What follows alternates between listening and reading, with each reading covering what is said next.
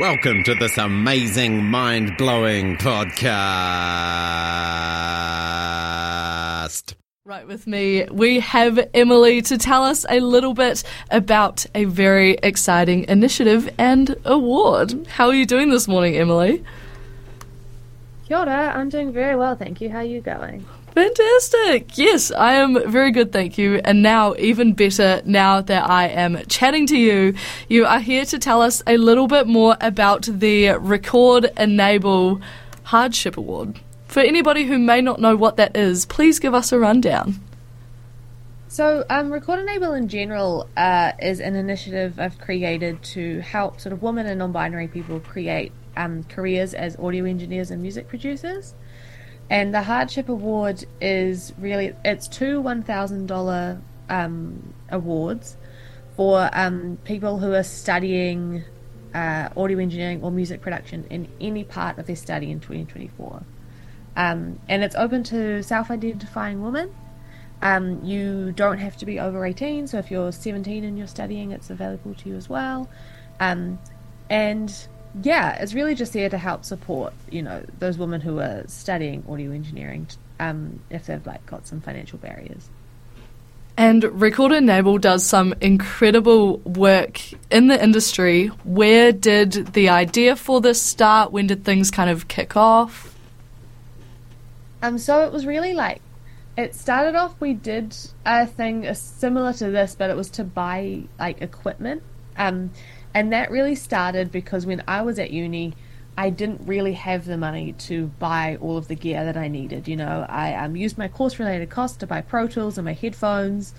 And then, um, you know, I was on the default plugins of my software for a really long time and I had like the cheapest gear possible. And so I wanted to create that award to really sort of help other people who are also studying to, you know, build up their equipment more easily and then from there I had like other ideas of what I wanted to do and um, yeah this is you know the one that we're offering at the moment I think a lot of people don't realize how expensive music production actually is. And just being a musician as a whole, like, it's so expensive. You either need to own an instrument and that costs money, and then the upkeep of that costs money, or if it's you know, electronic production. You have to buy all of the software, which costs approximately an arm and a leg and sometimes a foot.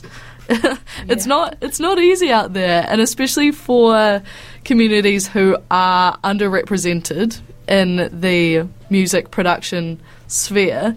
You are an audio engineer as well as a producer. How have you found coming up as a woman in that kind of industry?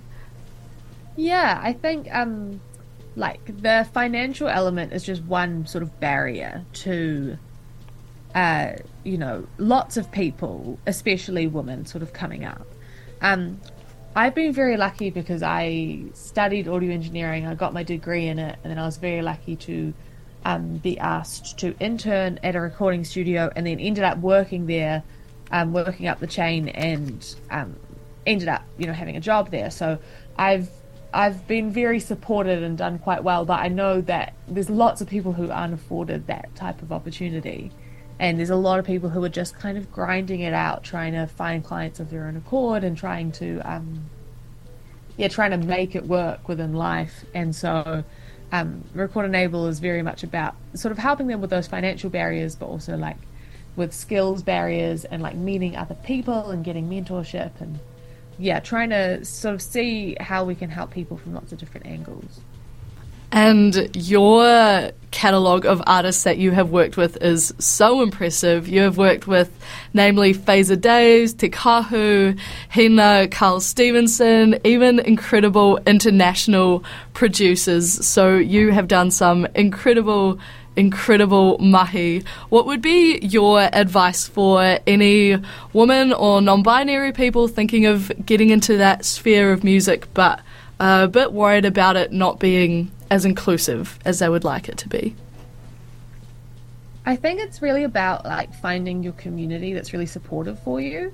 That's a really um, been a massive thing for me. Like I would not have been able to work with those artists if I wasn't didn't have like a studio manager who believed I could and um then a lot of those artists have also like kind of become my friends, and so it's about um, yeah, building a community that like wants to see you do well, that will help you when you're down, um, and will also help you if you do sort of encounter those not so nice parts of the industry. It's very um, difficult to go through all that alone, but if you're in a community where you can go and say, I had this really weird experience, what would you do? Or that kind of thing, like that's really where you can um, start to flourish. It makes a huge difference having people fighting in your corner, eh? Oh, absolutely. And absolutely. I suppose that that kind of community is exactly what you want to establish through Record Enable, right?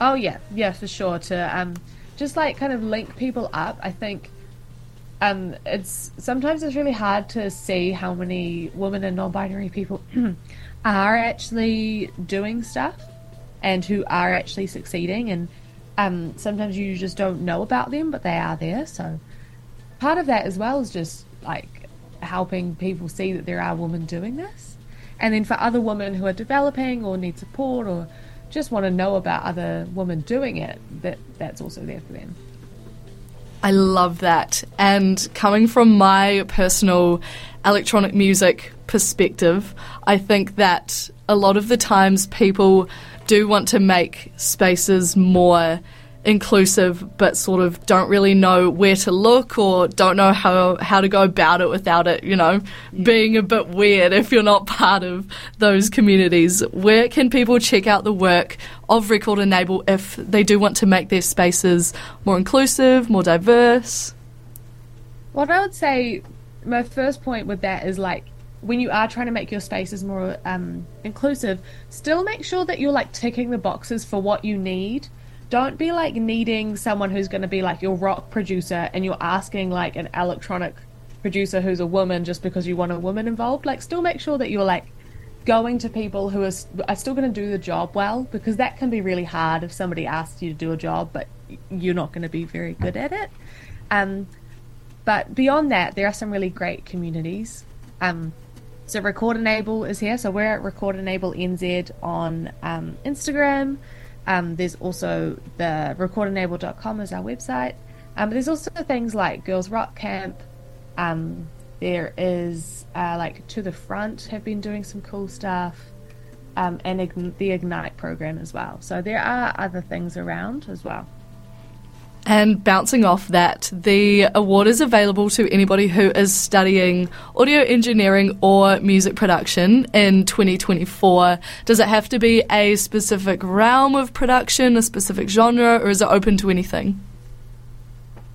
No, so it's really um, audio engineering, and music production in any aspect of your study. So even if you're just like doing a couple of papers in it or it's part of an overall course, you know, we don't know who is going to really find their passion and run with it. So we're just trying to um, get as many people as we can to apply, hear about you, and then sort of see who we think could really benefit from it most.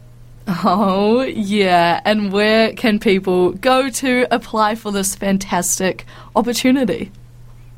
So, the um, award is being run through the New Horizons for Women Trust. So, if you just give them a Google and look them up, you can see it there. But also, if you go to, um, once again, like Record Enable NZ on Instagram or recordenable.com, you can sort of find your way to um, that application. All of our content lives online at r1.co.nz.